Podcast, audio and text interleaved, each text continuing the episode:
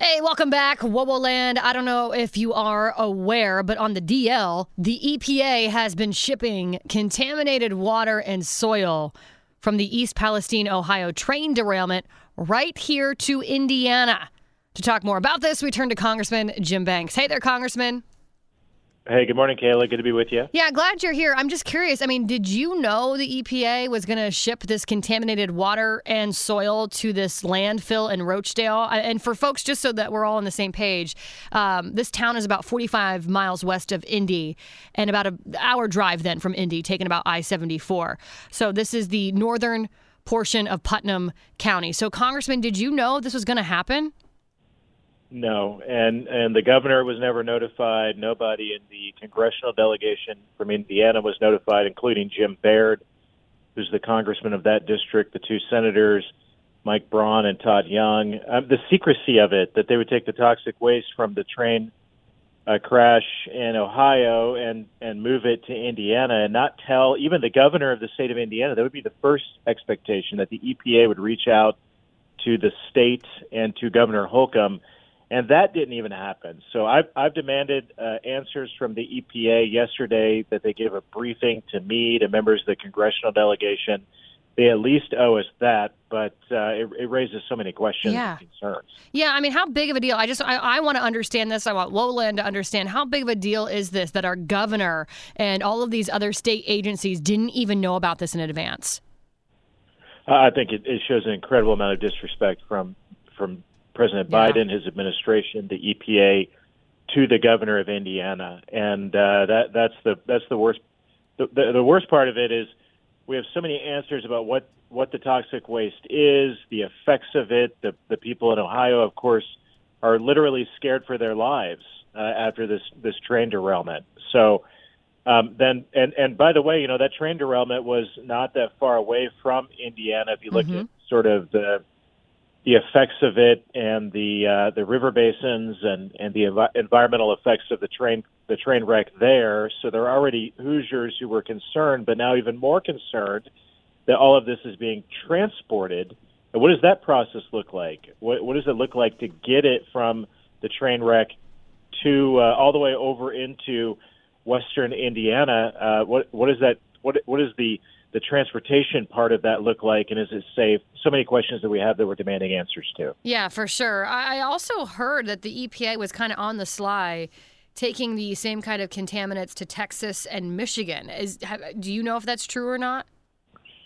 We don't know a whole lot of anything. I hate to say it, but hopefully we hear back from them today.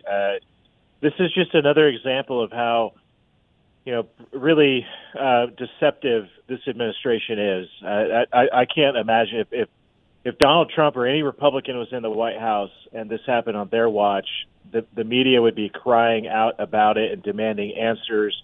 But this is the type of deception that we've come to expect from the Biden administration. Why did they choose Indiana? Why send it here? I mean, what was the motive behind that, and why not notify us before it happened? So many questions. Speaking of deception, I'm sure you've heard the audio from Dr. Anthony Fauci. He's basically come out saying that the COVID-19 pandemic did not get started in a lab in Wuhan, China, even though we just heard from the director of the FBI. We've also heard from the Department of Energy, both essentially saying that, nope, COVID did likely start at the Institute of Virology there in Wuhan, China. Congressman, I would just love to get your reaction to Dr. Anthony Fauci. Well, I mean, are you surprised that Dr. Anthony Fauci was wrong about anything? I mean, my God, looking back, that this guy was ever put in a position of public trust to begin with. I mean, he said it didn't come from a lab.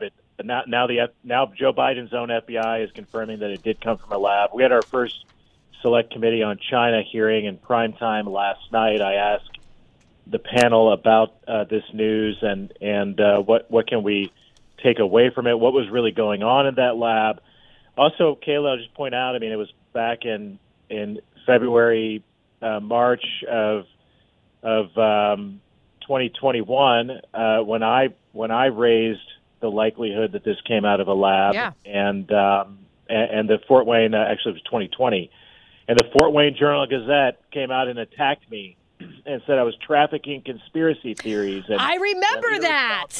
And you know, and here we are. I'm going to, you know, I'm not going to hold my breath, but I'll wait. I'll wait for the Fort Wayne Journal Gazette editorial page to apologize to me and to the people of Northeast Indiana, who are clearly a lot smarter than they are, and understanding that way back then we knew this was probably the case. Now we know it really is the case. But back then, the left-wing media was telling us that this was propaganda, that we were trafficking conspiracy theories, and now we know that it's absolutely true. Yeah, I'll be waiting to hear that apology for you as well. But, Congressman, I think we'll be waiting for a really long time. Thanks for joining us this morning. We'll check back in with you 1 week from today.